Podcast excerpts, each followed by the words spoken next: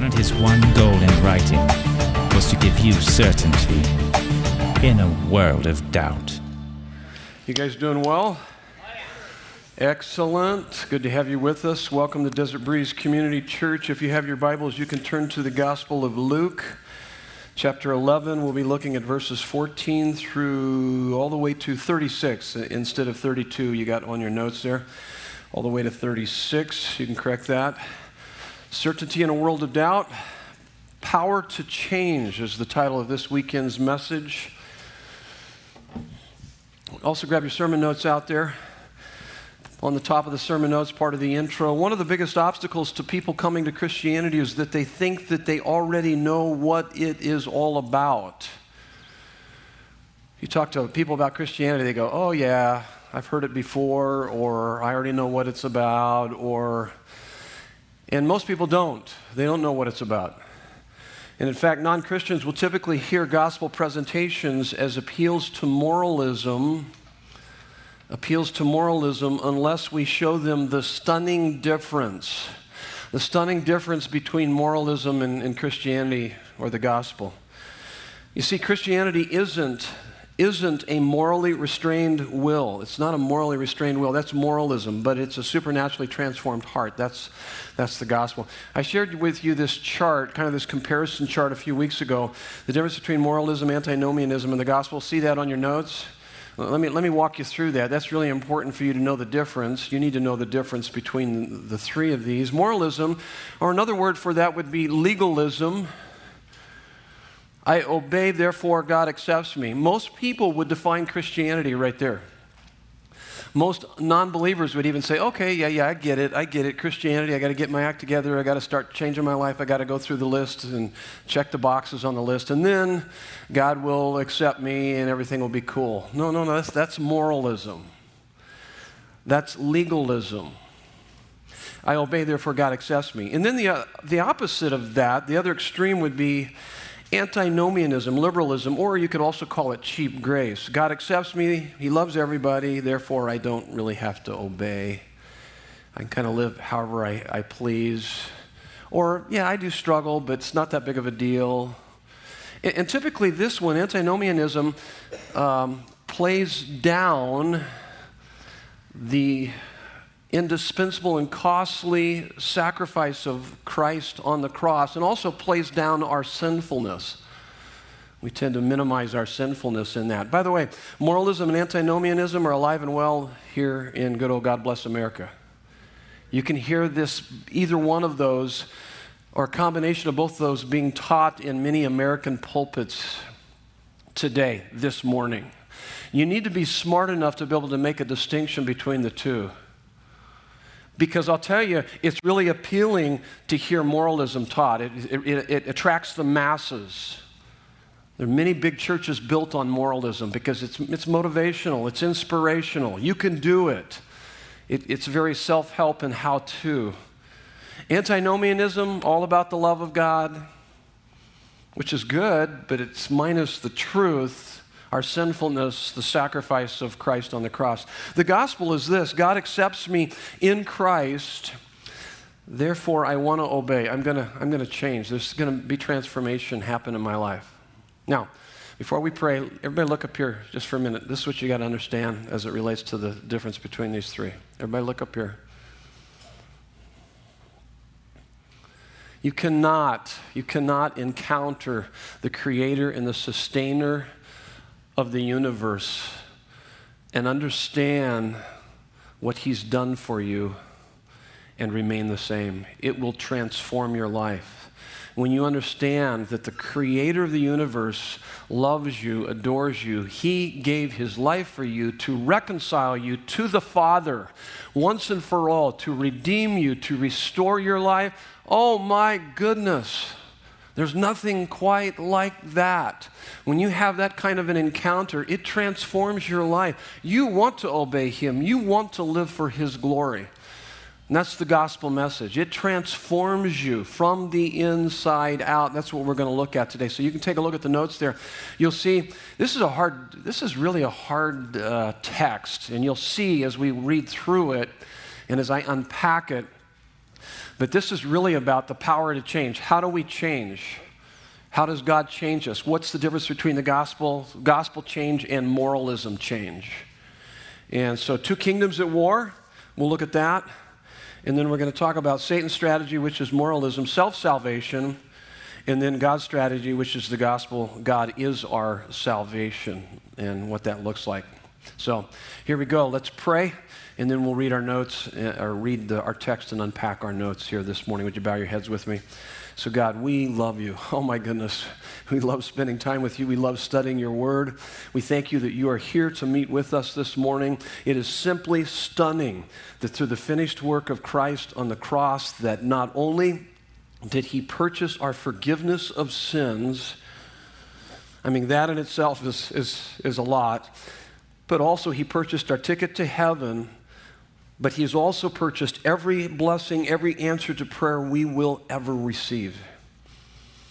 Yet we confess that the default mode of our hearts is moralism, that our expectation of your blessing depends on how well we feel we're living the Christian life, which tends to drive us either into pride or despair. So help us to see more clearly that your presence and approval does not come to us in response to our changed lives. Our changed lives comes in response to your presence and approval by grace through our faith in the costly and sacrificial love of our Savior Jesus. We pray these things in his glorious and beautiful name, and everyone said, amen. So let me work through the text. I'll talk a little bit through this, give you a little explanation, a couple key things I want to point out to you. Luke chapter 11, verse 14, now he was casting out a demon that was mute, and when the demon had gone out, the mute man spoke, and the people marveled. But some of them said, he cast out demons by Beelzebul, the prince of demons, while others, to test him, kept seeking from him a sign from heaven. But he, knowing their thoughts, said to them, every kingdom divided against itself is laid waste, and a divided household falls. And if Satan also is divided against himself, how will his kingdom stand? For you say that I cast out demons by Beelzebul. Stop there just for a minute. I mean, what is he doing? He's rationalizing with him. He's saying, think about this for a minute. So you're telling me that I'm casting out demons by Satan? That doesn't make any sense. Why would Satan cast out Satan? He's working against himself. Doesn't make any sense. And then he challenges them on who they're casting out. He says, and if I cast out demons by Beelzebub, by whom do your sons cast them out? Therefore, they will be your judges. So the Pharisees, these religious leaders, were casting out demons also. They were helping people to get their lives in order and working things out for them and helping them with their lives. And he says, so you're telling me I'm from Satan, but what's your power to change? Where does that come from? Why are you doing it? So he's challenging them. And then he defines for us the power that he has. This is amazing. Verse 20, he says, but if it is by the finger of God that I cast out demons, then the kingdom of God has come upon you. In other words, I love that. It's a great picture. The finger of God, just a flick of a finger, God could throw that demon out of this guy's life. No big deal. Finger of God, demon's gone. This is the kingdom of God. He's just saying, this is the kingdom of God. This is what God is all about. This is the Christian life. This is what God has come to do. I love it. And then he defines for us, after this, verses 21 and 22, really what needs to happen if we're going to experience life change. And he speaks in a kind of a metaphorical way. So let me ask you this question. How many here have a few things, you got a few things on your list that you'd like to change in your life? Show of hands, show of hands. Okay, there's quite a number of you. I'm not talking about the people next to you, sitting next to you, that you have a few things for them. I mean, I know that my wife has a couple things on her list for me that she would like to have changed, and I do for her also. But I'm not talking about that. We're not talking about other people in our lives. We're talking about us. How can I change? How can I overcome the obstacles in my life? How can I become a different person? He's going to define that for us. And he says, when a strong man, fully armed, guards his own palace, his goods are safe. So it's almost speaking metaphorically here in a sense that so our lives would be like a palace. There's a strong man that guards our palace. The strong man would be really the values that we have, those things that are really important to us. That would be the strong man in our lives. We do what we do because those are the things that we value. So how do I stop doing those things so that I can do other things that are probably more valuable? Well, that's what he's saying here. He says, but when one stronger than he attacks him and overcomes him, he takes away his armor in which he trusted and divides his spoil. So he's speaking metaphorically, talking about you have to have values that are much greater than the values you embrace that come into your life that overcome those lesser values with greater values, so to speak. You got to have things that are more important to you than the things that you're currently embracing. And you have to exchange, you have to put off the old and begin to embrace the brand new that God has for us. And that's basically what he did in this guy's life that was demon-possessed. Someone greater, Jesus, came into his life and kicked the old man out, and now this guy is a new man. And what's interesting here, now look at verse 23. So whoever is not with me is against me. Whoever does not gather with me scatters. So he's just drawing the line in the sand. We'll get to that. Some of this is still going to be hard to understand until we walk through the notes, so hang in there with me. And then he gets into something that's really even that much harder to understand. He says, when the unclean spirit has gone out of a person, it passes through waterless places seeking rest and finding none. It says, I will return to my house from which I came. So the picture here, it's a bit of an analogy, just saying, okay. So you guys are able to help people get their lives in order, and you're able to chase off the demons, so to speak. And when that demon goes out, it comes back. And in verse 25, and when it comes, it finds the house swept and put in order. Yeah, you've been able to overcome some great obstacles in your life. And yet there's almost this area of your life, there's still neutrality because you haven't come to Christ. It says, whoever is not with me is against me, and whoever does not gather with me scatters. It kind of goes back. That's part of the context. And he says, then it goes and brings 7 other spirits more evil than itself, and they will enter and dwell there, and the last state of that person is worse than the first. What? What in the world's going on? Well, this guy got his life in order, and yet because he didn't come to Christ, he's worse off in the long run than what he was before. It's called moralism. And that's where the religious leaders are. Religion and moralism will keep you from Christ, is what he's saying here, and you're worse off. You might have your act together. You might look really good on the outside. Things are working for you. But in the long run, you're worse off.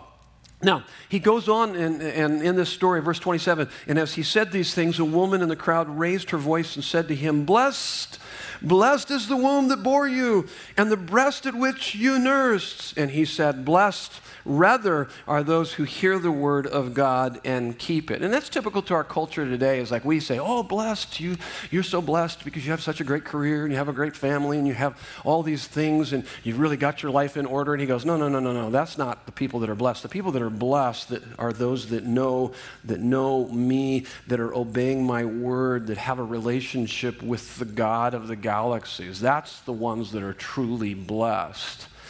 And then he goes on and gives us the sign of Jonah, which is really another analogy of the death, burial, and resurrection of Jesus Christ.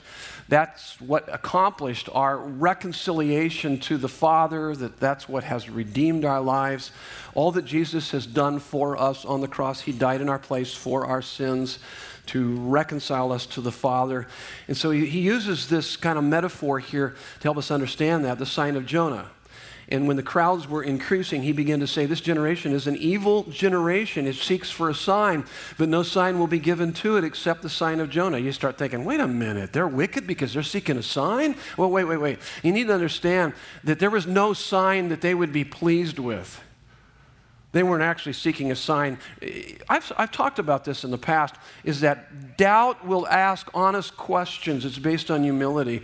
But unbelief refuses to hear the answers. It's based on pride. They have unbelief. It doesn't matter what they do. There's plenty of evidence giving validity and veracity to the reality that this is the Son of God in person, and they refuse to hear it. See, and that's moralism. Moralism will keep you from seeing Jesus and really understanding that you need him. And so this is what he's calling them on this. As I said, he drew the line in the sand. Now he's going to call them on their unbelief. And he said, the only sign you're going to get is the sign of Jonah. And then he says, for as Jonah became a sign to the people in Nineveh, so will the Son of Man be to this generation.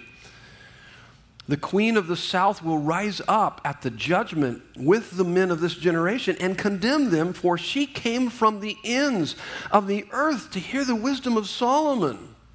I mean, so look how far she went. I mean, she was seeking out wisdom, and she came to Solomon, and he's just basically saying to them, you guys aren't seeking out wisdom. You don't really want to know. You don't have a heart of humility that's seeking the truth. You've already made up your mind. You have unbelief.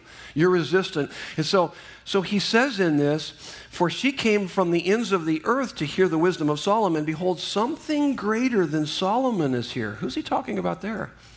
Himself. Yeah, he's talking about himself. There's someone greater than Solomon here, and you're not seeking out the truth. The men of Nineveh will rise up at the judgment with this generation and condemn it, for they repented at the preaching of Jonah, and behold, something greater than Jonah is here. I'm here. I'm here, flesh and blood. I'm the creator, sustainer of the earth. I'm here in human form, and you refuse to see me. Now, the next section, verses 33 through 36, is really talking about when we give our lives to Christ, it transforms us.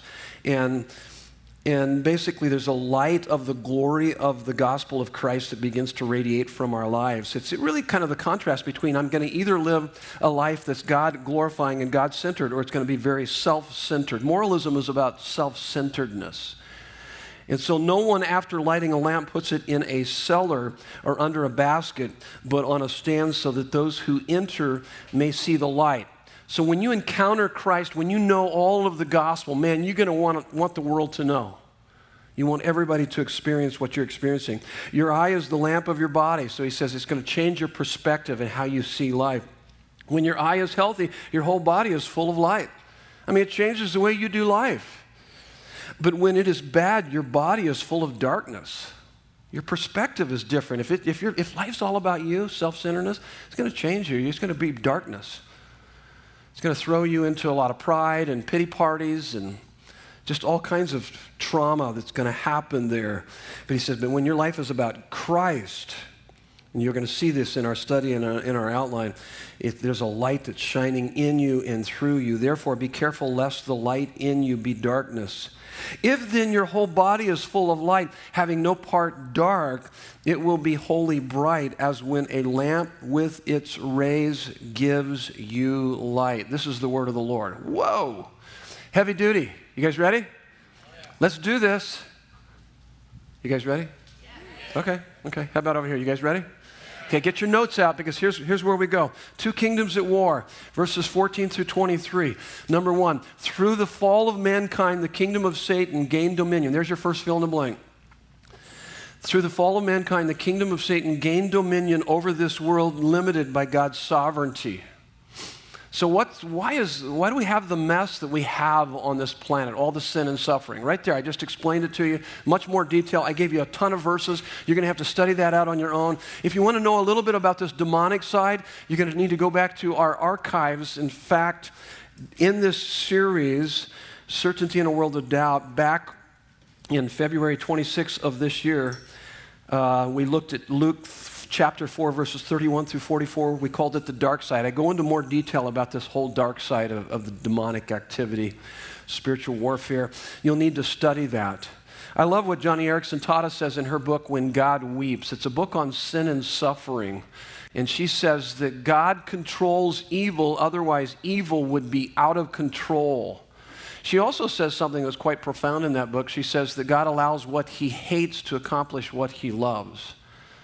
So he allows us to make choices, and with those choices there are consequences, and obviously the consequences in the fall is sin and suffering, and yet he restrains it and he uses it for our good in his glory. And we talk a lot about that here. We have a really strong theology on suffering and sin and understanding how God uses those things in our life. I'm not going to spend any more time on that, but that's the first point you need to understand. Through the fall of mankind, the kingdom of Satan gained dominion over this world, limited by God's sovereignty. Number two on your notes, the kingdom of God has come to plunder the kingdom of Satan.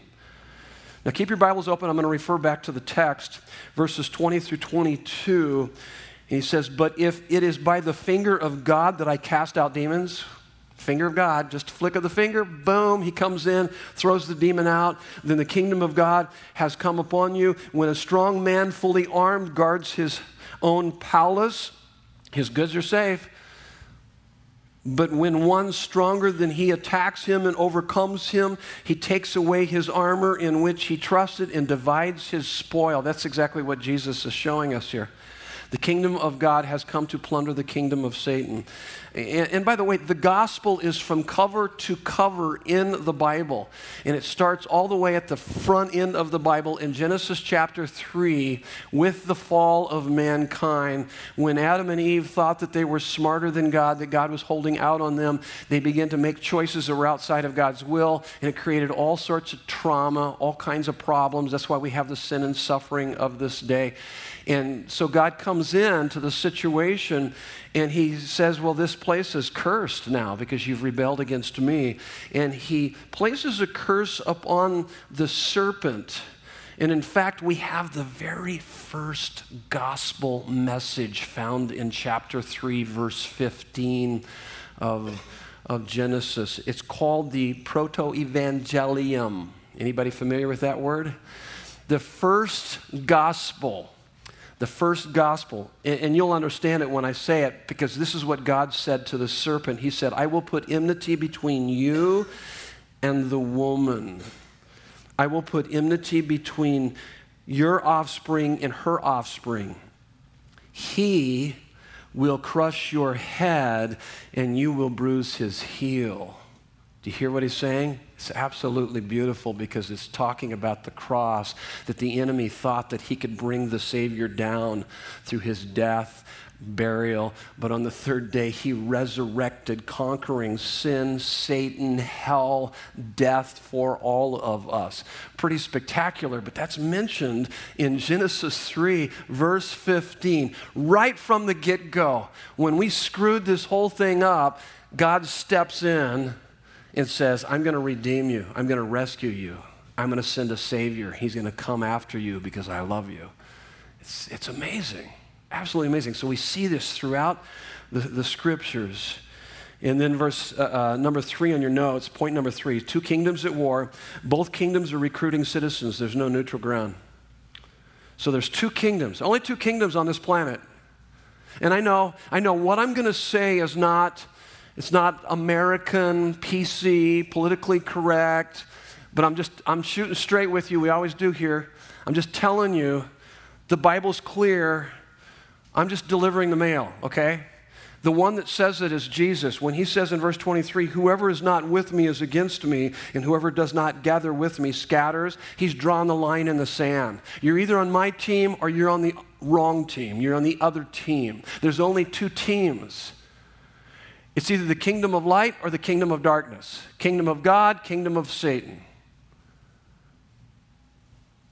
You're either on one team or the other. Yeah, but wait. I haven't chosen yet. Yeah, you have. You already have.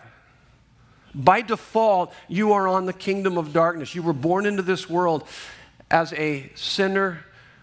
By nature and by choice, you are on his team, and Christ came to redeem us, to get us off of his team back onto his team, to become a child of God. And you must put your faith in Jesus Christ. I mean, it's even in the first of the top 10 list, top 10 commandments. We've been looking at that through our New City Catechism. It's even in that very first one where it says, you shall have no other gods before me. You'll notice there's not a third option. There's only two options. You'll either serve the one and true living God, or you'll have your own God. Everybody's going to have a God. It's not like you're going to have this neutral zone where, I don't really have a God. No, you have a God, okay? Don't argue with me. The Bible says. The Bible says you have a God. You will have a God. You know you have a God. Whether you want to call it a God or not, you have to live for something. You just can't exist. There's some reason why you exist. There's a reason why you got out of bed in the morning, this morning. I know I'm still trying to figure out what that reason is. Is that what some of you were thinking? Well, hopefully you've got some sort of reason. There's some sort of reason why you exist. Otherwise, you don't. You're depressed. You're going to put a bullet in your head. You're not going to do well in life. But ultimately, there will be something at the center of your life. If it's not the true and living God and His purpose, it will be something else. Because we were created to be worshipers. We were created to put God at the center of our lives. If we don't put Him, we will put something else at the center of our life. That's why he says both kingdoms are recruiting. There's no neutral ground. Here's the next one, number 4. Just because something works, it doesn't make it true. Now we get into some heavy theology and really an understanding about these two kingdoms. So just because something works doesn't make it true. Now you need to really track with me here as I walk through the rationale of this text and how it applies to this point here. Verse 19, he says, "By whom do your sons cast them out?" So the Pharisees were helping people to get their lives in order. They were benefiting people's lives. And then we noticed in verse 21 through 22, I said this is how life change happens, that it's really the explosive power of a new affection. Let me give you some illustrations. I love what St. Augustine says. The key to change is not the acts of the will, but the loves of the heart. If you want to change your life, you're not going to do it by trying harder. Acts of the will. It's going to be, you got to change the loves of your heart. It goes back to what I was saying before. You've got to have something that you value that's more important than what you're currently valuing. And let me give you some examples of that. That's why you're able to see, and I've seen people overcome alcohol. I've seen people overcome alcohol abuse. They're alcoholics, only to become workaholics. Or athletic-aholics, I guess. I don't know how to say that, but whatever. You guys know what I'm talking about? To where they just exchange one addiction for another addiction. And it's because this addiction is more important to them than the other addictions. And all they did was exchange addictions. They never really came to Christ. They just exchanged addictions. Or I've seen people overcome workaholism because of their value of their family. No, I need to put more emphasis on my family. And those are good. Those can be good ways of trying to work through the changes. For instance, let me give you an illustration here. How many here, show of hands, work out? You work out regularly? You got a kind of program? Okay, there's like 4 of us in here. Okay, so let me describe to you what working out is. You know what working out is? You pick up weights and you do repetitions, and you breathe real hard, you get really sweaty, and you might even get on a bike and you pedal like crazy. You really don't go anywhere, especially if it's a stationary bike. You just, and some of you are going, why would you ever want to do that? Because it was just a workout this morning, just coming to church, just getting in the car, 150 out there, and I'm breaking a sweat just waking up. That's a workout. Well, it's because you're out of shape. That's the reason why that was such a workout. Oh, sorry about that. But okay, we are going somewhere with this point, okay? So hang in there with me. So the reason why people work out is because they value feeling better and their physical condition and giving them longevity. There's a number of values that they value that more than just being lazy, sorry, or just the comfort of not working out, or whatever that might be. I mean, what is it? There's a value. It's a value system. So this strong man of laziness or comfort or don't have time is overcome by the other strong man that comes in and says, no, this is more valuable. I'm going to do it. I'm going to make time. I'm going to make this a priority in my life. See, that's what he's talking about there. That's how change happens in our lives. Something becomes a value. If it doesn't become a value, it's not going to last. You're not going to keep working out. Or you're not going to keep doing those things. It's not going to bring the lasting change. And it's interesting, he says in verse 25, back to our text, when the unclean spirit returns to the house, swept and put in order. So what he's talking about there, when he gives us that illustration, it's really fascinating because he's not talking about that he brought change to this person's life. This is a person that's kind of in this neutral zone, so to speak. There's no neutrality, but he's brought about a certain level of change in his life, and yet he didn't come to Christ, And now he's even more vulnerable, and there's 7 other demons that come into him, and the last state of that person is worse than the first. Proverbs 14:12 says, there is a way that seems right to a man that leads to destruction. Let me go back to my point. Just because something works doesn't make it true. I love the Bible because it's not reductionistic. Human problems are really complex. The Bible makes that very clear. I talked about that last weekend when it came to anxiety. We are multidimensional image bearers of God. Body, soul, spirit all plays into our anxiety when we're struggling with anxiety. You can help someone physically through rest and diet and exercise and give some relief to their anxiety. You can help them out socially through accountability and support and encouragement. You can help them out volitionally for them to live more disciplined life. There are all sorts of ways for helping people with their problems. Any variety of groups can produce people who have changed lives. I've heard the testimonies of many of the cult groups in America today, where the people get up in front of their group and they have tears and talk about, ever since I committed my life to this group or to the theology of this group, my life has never been the same. Tears. They've experienced life change. Let me say it again. Just because something works doesn't make it true. I hear this all the time. Well, if it works for them, that's scary. Just because it works, it doesn't make it true. If you use any other way than Christ, you'll be worse off than before. That's the point that Jesus is making. See, the root lie is that we are in charge and really don't need God. That's the lie. So I get all my ducks in a row, everything's working out good for me, I can have a measure of success. Yeah, you can overcome the workaholism, the alcoholism, the struggles in your life, have a better marriage, and all of that through moralism. But listen to me, you will never, ever experience the freedom and the satisfaction that only comes through Jesus Christ.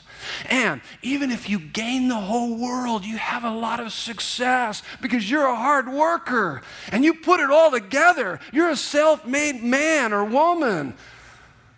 And you do that and you live out your whole life, you still have an eternity to face. And you will face the Creator and give an account of your life. And you will have hell to pay because you rejected Him and you did life your own way. You were created by Him. You are sustained by Him. And He came to redeem you. You don't want to thumb your nose at Him. Come to Him. Why wouldn't you? It doesn't make sense to me that anybody would reject God and what He has for us. And that's the point that He's trying to get at here. It's interesting. The society that we live in is that we treat the pain before knowing why we have the pain. We deal with our symptoms rather than the cause of those symptoms. Does that make sense? You know what I'm saying? So I got a headache. I'll just take some ibuprofen. Well, why are you getting headaches every day? And why do you keep taking ibuprofen? Why don't you sit down and try to figure out what the heck, what's the root cause? Don't just mask that pain. You're just dealing with the symptoms. Could it be the heat? You know, maybe you're dehydrated. Maybe it's sleep deprivation. Maybe it's stress. Do you see any patterns in your life? So there's some root causes. There's some root causes. And that's our culture. That's our culture. In fact, I've heard messages from pulpits in America that give you self-help, that can give you a measure of success, but it doesn't take you to the root of your problem. It's just giving you an ibuprofen, and it works well for a while. But you're a ticking time bomb because you haven't gotten to the root of the issue. You've got to get down to the root. What's going on? Why are we here? You can even read magazine articles that can tell you how to deal with anxiety. And yet those magazine articles, unless they're Christian, and I've seen even many Christians that don't do this, they won't take you back to, why am I here? What is my existence? What's the root cause of my life? Why? And you've got to get down to that bedrock and begin to understand that. We're too often like some of us that when we start hearing, our car starts making noise, we just turn the radio up a little bit louder, okay? I don't know what that is, but I'm not even going to pay attention to it because this music is really good right now. Well, you're going to be stranded somewhere because you're not paying attention to the noise that's clattering on the inside of your life. And Christianity is not true because it works. It works because it's true. He says, by the finger of God. Verse 23, if you don't gather to me, you'll be scattered. You're going to be scattered. You're going to be scattered if you don't come to Christ. It's not a threat. That's just reality. That's just how he created us. We're created in the image of God, image bearers of God. We were created to worship God, to put him at the center of our life. That's how we work best. And really, Jesus is saying, I'm the only one that can bind the strong man and give you change thoroughly and permanently. If you are not possessed by Christ, something else will possess you. And anything that possesses you will ultimately drive you crazy. And if Christ possesses you, he will drive you sane. You will never be more fulfilled and satisfied and free than when you are fully devoted to him. That's what he's wanting us to understand. See, morality, let me ask you this question. Is morality more dangerous than immorality? What do you guys think? Is morality more dangerous than immorality? I think Jesus is kind of making a point, and I think we see this through the New Testament. But reformation, morality without regeneration is dangerous. Reformation without regeneration, without coming to Christ and having him transform your life. Remember what I said at the front end of this? Christianity isn't a morally restrained will, moralism, but a supernaturally transformed heart. It's the gospel. And so reformation without regeneration is dangerous. It's what kept the Pharisees from receiving Christ. They couldn't see the big E on the eye chart. You know what the big E is? Have you ever seen that? If you can't see that, then you're blind, okay? You need help. The big E is like the big one, the big E. Jesus is here, and they can't see him. They need eyes to see. They need spiritual eyes. It's a spiritual, it's supernatural. God needs to work in their life. And so that kept them from receiving Christ. Matthew 21:31, then Jesus said to the religious leaders of his day, who were very moral, looked like they had it all together on the outside. By the way, when we say the word Pharisee, it's very negative. To them, it was very positive. These folks have it together. And this is what Jesus said to them. I tell you the truth. This is Matthew 21:31. I tell you the truth. Corrupt tax collectors and prostitutes will get into the kingdom of God before you do. That's heavy. So, let's look at the contrast. Satan's strategy, moralism. Get ready to write. Here we go. Moralism, self-salvation, based on verses 24 through 26. Next week, we're going to talk about the woes to the Pharisee, and that's verses 37 through 54. We're going to look into what they were about even more so. But there are two ways of self-salvation. Moralism is about self-salvation. Two ways of self-salvation, moral conformity and self-discovery. That's the next fill in the blank on your notes. Moral conformity, self-discovery. Best example of this is found in the prodigal son's story, found in the 15th chapter of Luke. You guys familiar with that story? Remember the two sons? One took the inheritance and went off and spent it on prostitutes, wild living. That one would be the self-discovery. I don't need dad, don't need the farm. I got my inheritance, I'm going to do my own thing. I'll break the rules or I'll make up my own rules. That's one way that people live here in America or throughout the world. The other way would be moral conformity. I'll keep all the rules. I'll earn it. I'll achieve it. That's the elder brother. He left the father without leaving the farm. He was holier than thou, self-righteous. That's the best example of that. Those are the two ways that we do the self-salvation gig. So moral conformity is known as the conservative side, and this is what it sounds like. The good people like us are in, and the bad people who are the real problem with the world are out. That was the elder brother's attitude.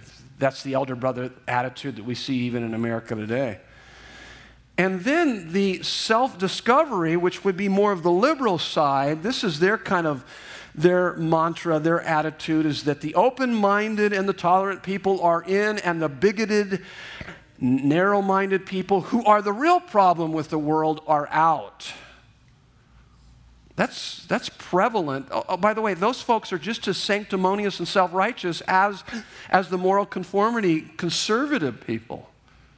They have their standard that they live by, and if people don't live up to their standard, just as the moral conformity people have their standard, it's moralism. Here's the next point in your notes. So Satan's strategy, moralism, self-salvation, two ways, moral conformity, self-discovery. Number two, it is life change, it's moral virtuous behavior, whatever your standard might be, motivated by pride and or fear. This is big, you gotta get this is important. Now, I'm not telling you anything new here. It's hot out there. And since it has gotten hot, and this is typical here in the desert, when it gets hot, women wear less clothes. And when women wear less clothes, guys do more rubbernecking. You guys tracking with me? You guys know what I mean? You guys don't even want to admit any of this, do you? Did he just say what I thought he said? Some of you just woke up. Yeah, guys are like, whoa. And so I'll find myself watching the guys, watching the girls, because it's so crazy how, you think, man, that guy's about to break his neck watching her. Now, how would you motivate, if you're a Christian guy, how would you motivate someone to maybe not do that? How do you guys deal with that? I know how I deal with it because I'm a red-blooded American male who struggles with that too. I'm just as tempted. So how do I deal with that? So I could use pride, and I could say to us guys, by the way, this is kind of a guy problem, though there are some girls that probably struggle with this too. The gals have their own set of issues. Believe me, they have issues. And, okay, I said it jokingly. Well, I'm just saying that guys have issues, girls have issues. We all have issues, okay?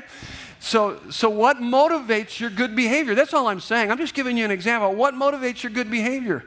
Whether it's serving in ministry, dropping money in the box, opening your home to a small group, helping your neighbor, helping an elderly lady across the street. What motivates you? I'm saying that moralism is motivated by pride, which you don't want to be like those kind of guys who objectify women. Those scum. In fact, I noticed here recently, I don't know why I would notice it, but probably part of my issues as guys is that the guy was wearing a Marilyn Monroe, picture on her, and it was pretty much soft porn. And then I saw another guy with two gals that was somewhat soft porn on the front of their T-shirt. So I could just say, you're objectifying women. You're just turning women into just a piece of, someone to be used, and that's what it means to objectify. And you scumbag, why would you do that? That's pride. You don't want to be like all those guys that do that. That's pride. That's moralism. Or you could use fear, which says, you'll get caught. Your wife will catch you. Your girlfriend will find out. God will get you. Now, I don't rubberneck because I'm afraid of my wife and that she will hurt me in some way, which she could, and she can, and she has. Okay. She has hurt me. But it's not why I don't do that. And I certainly I don't want to dishonor her. That would be certainly dishonoring to her, but it's something much more bedrock than that.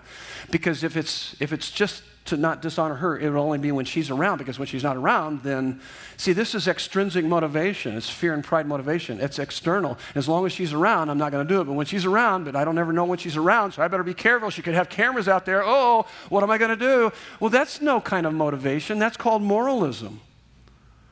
pride and fear. In fact, look at the next point. It does not root out the fundamental evil of the human heart, which is self-centeredness. That's motivated out of self-centeredness because it's about you.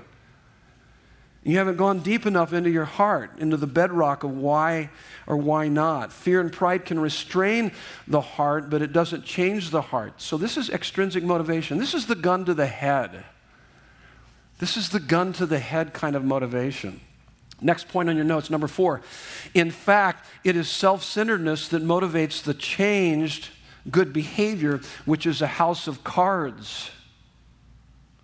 And I call it a house of cards because when it no longer pays to be good, you'll give in to temptation. When the gun's no longer there, when the people aren't watching. This is why major ministries and even politicians crash and burn.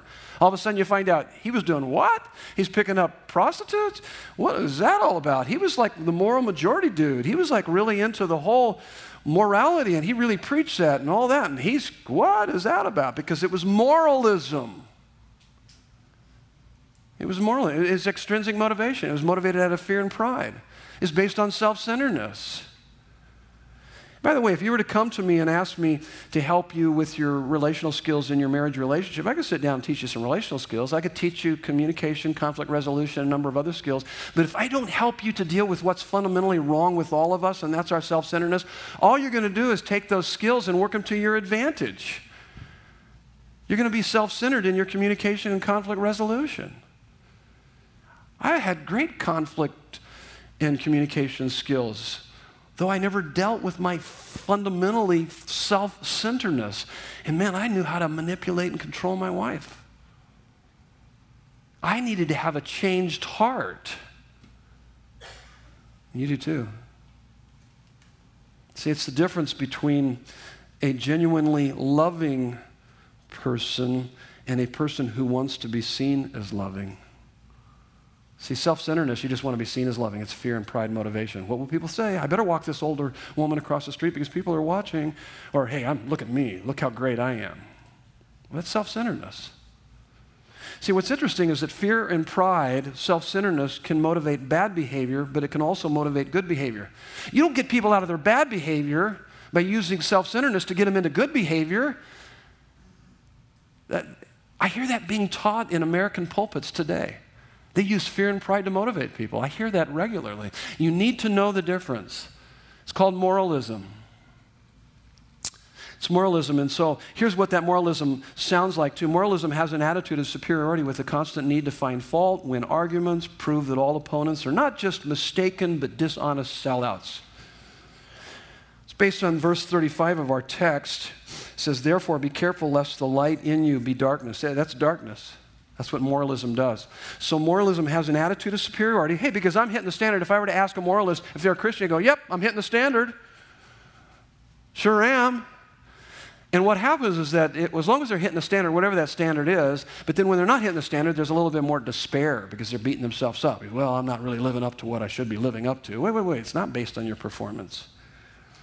So moralism has an attitude of superiority with a constant need to find fault, win arguments, and prove that all opponents are not just mistaken but dishonest sellouts because you're constantly comparing yourself with others. All of those losers over there, at least I'm better than them. I don't do all those things. Oh, isn't that horrible what they did? That's an attitude of moralism. Moralism is joyless, next fill in the blank, joyless, fear-motivated compliance to rules. It is bitter when life doesn't go well and has no assurance of the Father's love. They're not living in the reality of the Father's love. And it's joyless, fear-motivated compliance to rules. It's more have to. And it's bitter when life doesn't go well. Okay, everybody look up here just for a second here. We've got a few more here. We'll be hitting the contrast to that, which is God's strategy, the gospel. God is our salvation, but you need to get this. I don't know how many times I've heard this. I've been around the church my whole life, and I've heard people say this to me. They go through some suffering. In the midst of the suffering, they go, I can't believe this is happening to me. I went to church, I read my Bible, I prayed, I dropped money in the box, and this is how God treats me? I deserve better than this. Whoa, time out. That's moralism. You think you earned it? You think you deserve it? Do you have any idea what you have in Jesus? Man, you missed the big E on the eye chart. You missed Jesus. You missed what we have in the gospel. Listen to me. Even if your life goes to crap from this point on until you die and you go to be with God for all eternity, it doesn't matter, because what you have in him is better by far, and it will sustain you, and it will give you all that you need. There's no amount of success that can give to you what only Christ can give to you, and there's no amount of suffering that can ever take that away from you. It's absolutely spectacular what we have in Jesus. Oh my goodness. So even if your life never goes any better as a result of following Christ, he is better than life. 63:3 of Psalm. There's nothing better than knowing him, walking with him, experiencing him. He gives you freedom to suffer well. And people will look at your life and go, wow, how in the world do they do it? And there will be a light shining forth from your life, and it will be the gospel of our Savior, Jesus Christ, because greater is he that is in you than he that is in the world. You have those resources available to you through this intimacy with God, and it's not anything you can earn. It's a gift. It's a gift. And so, God's strategy, the gospel, God is our salvation. Verses 27 through 36, talking about that light in you. This is it. The gospel destroys pride because you were so sinful, Jesus had to die for you. And it destroys fear because he loved you so much, he wanted to die for you. So it destroys pride. I didn't earn this. I was so sinful, Jesus had to die for me. This is what I love. It levels the playing field. In front of the cross, it's level ground. There's no higher ground. You don't have a leg up on anybody. You're not more moral, and somehow he accepted you more than he accepts me or anybody else. For all have sinned and fall short of the glory of God. For the wages of sin is death, but the gift of God is eternal life through Jesus Christ our Lord. While we were still sinners, Christ died for us. See, that's Romans 3:23, Romans 6:23, Romans 5:8. It's absolutely amazing. Next point in your notes. The gospel gives you the power to admit what is wrong with you. Why? Because as a moralistic person, the very foundation of my identity is that I'm a good person, that I keep all the rules. So how can I admit that I have broken the rules when it undermines my identity? I struggled with that for years. I was such a moralist. I was so self-righteous. My wife would confront me on issues, and I was very defensive. How dare you touch God's anointed? She's like, anointed? I'll give you anointed. It's like, oh, okay. She didn't put up with it. I thank God for that, but it's like, whoa. I mean, I couldn't admit that because I was a moralist. When you realize that your identity is not in your having it all together,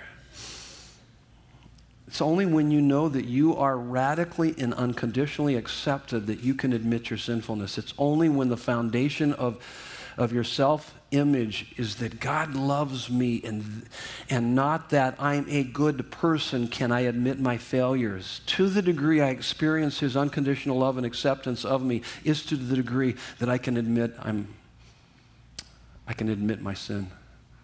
So this right here should be the safest place in the world where people come in and go, I'm jacked up.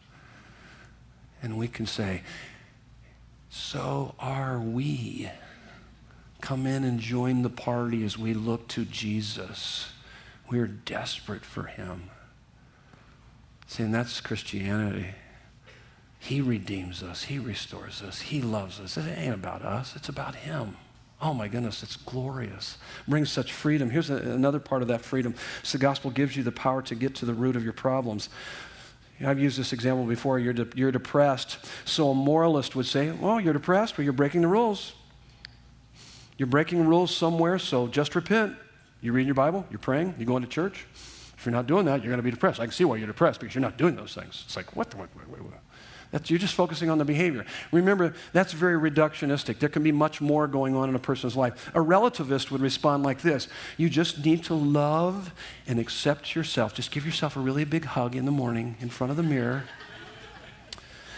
and you need to start thinking positive thoughts. You need to deal with your emotions. Well, that's kind of reductionistic too. It's much more than that. It's much deeper. In fact, the gospel gives you the power to get to the root of the problem. The root of the problem is assuming that there's no physiological part. Something in my life has become more important to me than God, a pseudo-savior or a form of works righteousness or moralism that's more important to me than God.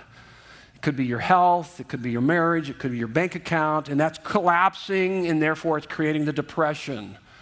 Your relationship with God can never collapse. What you have in Him, it doesn't matter what's going on in creation. If you have the Creator, He will sustain you in the mess of life. So the question is, what is your heart's functional trust?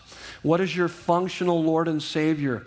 What's my real Savior? I love the story I heard a number of years ago. A despondent 16-year-old girl, she was wondering why guys wouldn't ask her out, and no guy would even look at her, and so she went to a Christian counselor. The counselor sat down and talked to her for about 45 minutes to an hour, just talking about the innumerable, unsearchable riches of the gospel. She was a Christian. She understood that. She had all heard it all before, and after about 45 minutes to an hour, she said to him, "What good is the gospel if a guy won't even look at you?" And she missed the point, didn't she? She didn't understand the ravishing ramifications of the gospel, and all of us are like that 16-year-old girl, because we look at our life sometimes and go, what good is the gospel? I can't even get a job, or this, my marriage crashed and burned, and what good is it? Wait, you don't even understand what you have in the gospel, or otherwise you wouldn't be saying that. Because there's no guy looking at you, there's no marriage relationship, there's no amount of money in the bank account that can compare or can compete or can complete you like the gospel. It transforms your life. Number four, your life change, your morality is motivated by a heart smitten by the indispensable and sacrificial love of Christ. See, that's what's bedrock. Why do I not rubberneck? Though I am tempted to do that, it's not fear or pride.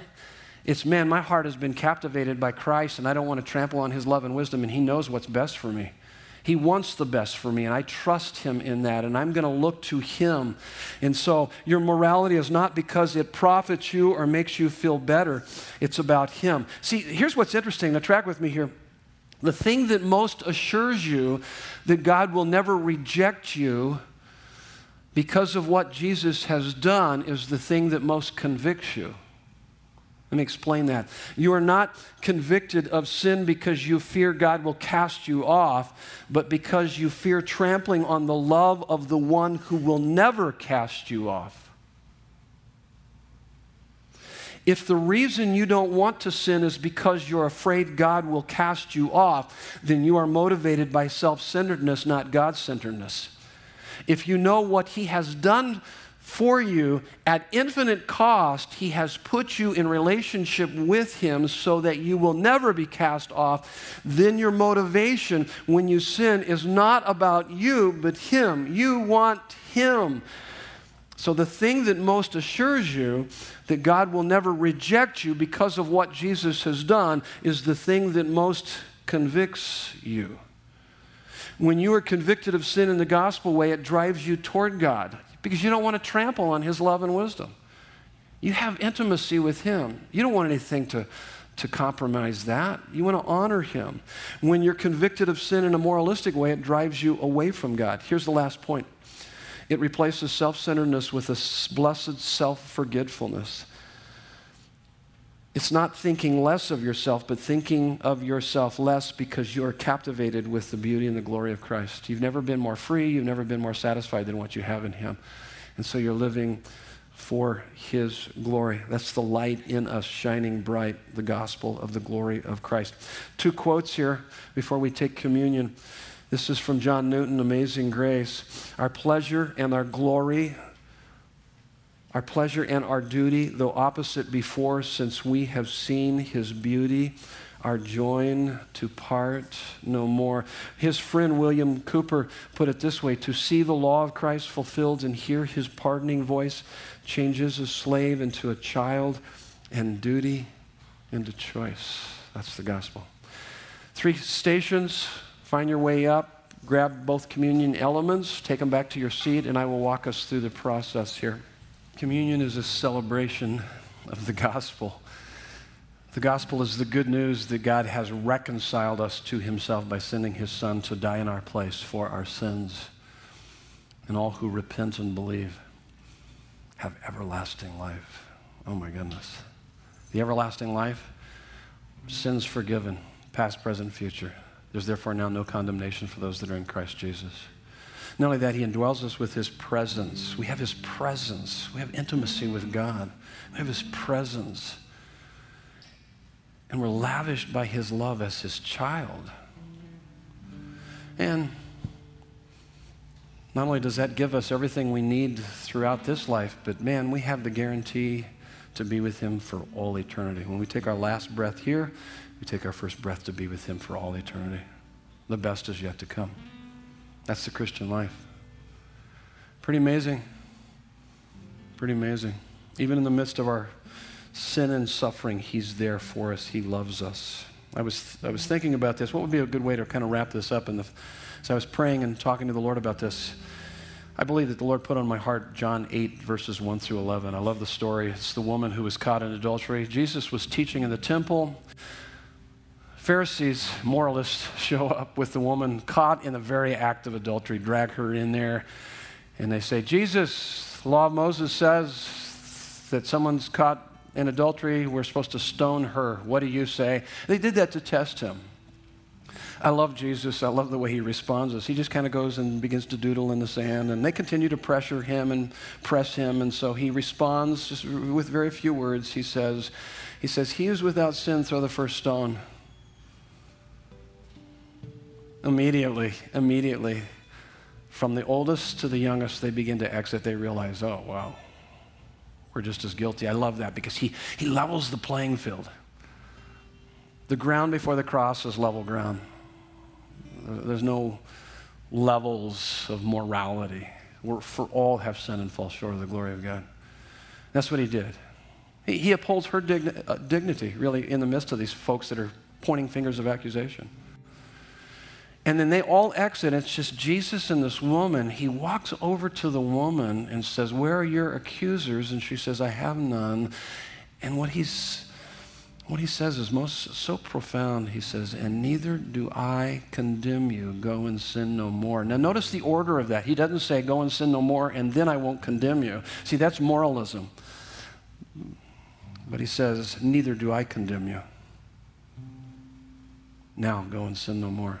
See, it's the verdict. The verdict comes before the performance. And the performance is based on the verdict. If the performance isn't very good, you got to get back to the verdict. You're not living in the reality of that you're a child of God, that he loves you. You're not hearing ring deep in your soul, you are my beloved son, in whom I am well pleased. And to the degree you begin to live in the reality of that, oh my goodness, believe me, that will change you. That will change you. It will change the way you respond. You will begin to want to live for his glory unlike ever before. And so really it's understanding justification, sanctification. Justification means our declared righteousness before God. That's a gift. We stand right before him. Sanctification means our gradual growing righteousness. So the one is positional, and the more we understand the positional righteousness, the more practically that will begin to be worked out in our life as we live for his glory. God, thank you. Oh my goodness, the gift of salvation through the sacrificial, indispensable love of our Savior Jesus. It's amazing. Thank you for the freedom. Thank you for the satisfaction that we have in you. 1 Corinthians 11, 23 through 26, Paul says, for I received from the Lord what I also delivered to you, that the Lord Jesus on the night when he was betrayed, he took bread. And when he had given thanks, he broke it, and he said, this is my body which is for you. Do this in remembrance of me. Let's eat the bread together. In remembrance of him and what he's done for us.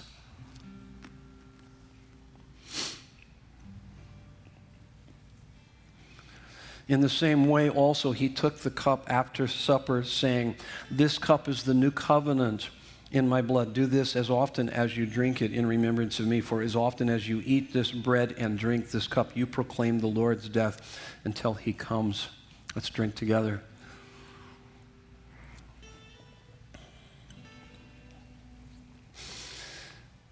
Whew, man, that's some heavy stuff we talked about today. I love you guys.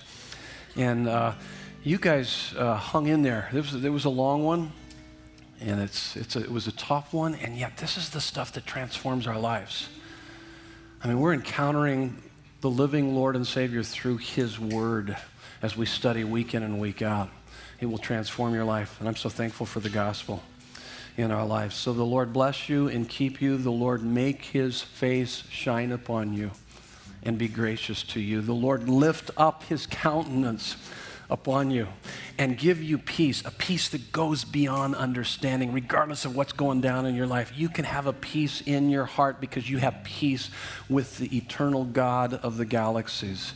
He will never leave you. He will never forsake you. Nothing can separate you from his love because of what he did for us on the cross. And I pray that for you and over you in Jesus' name, and everyone said, amen. Love you guys.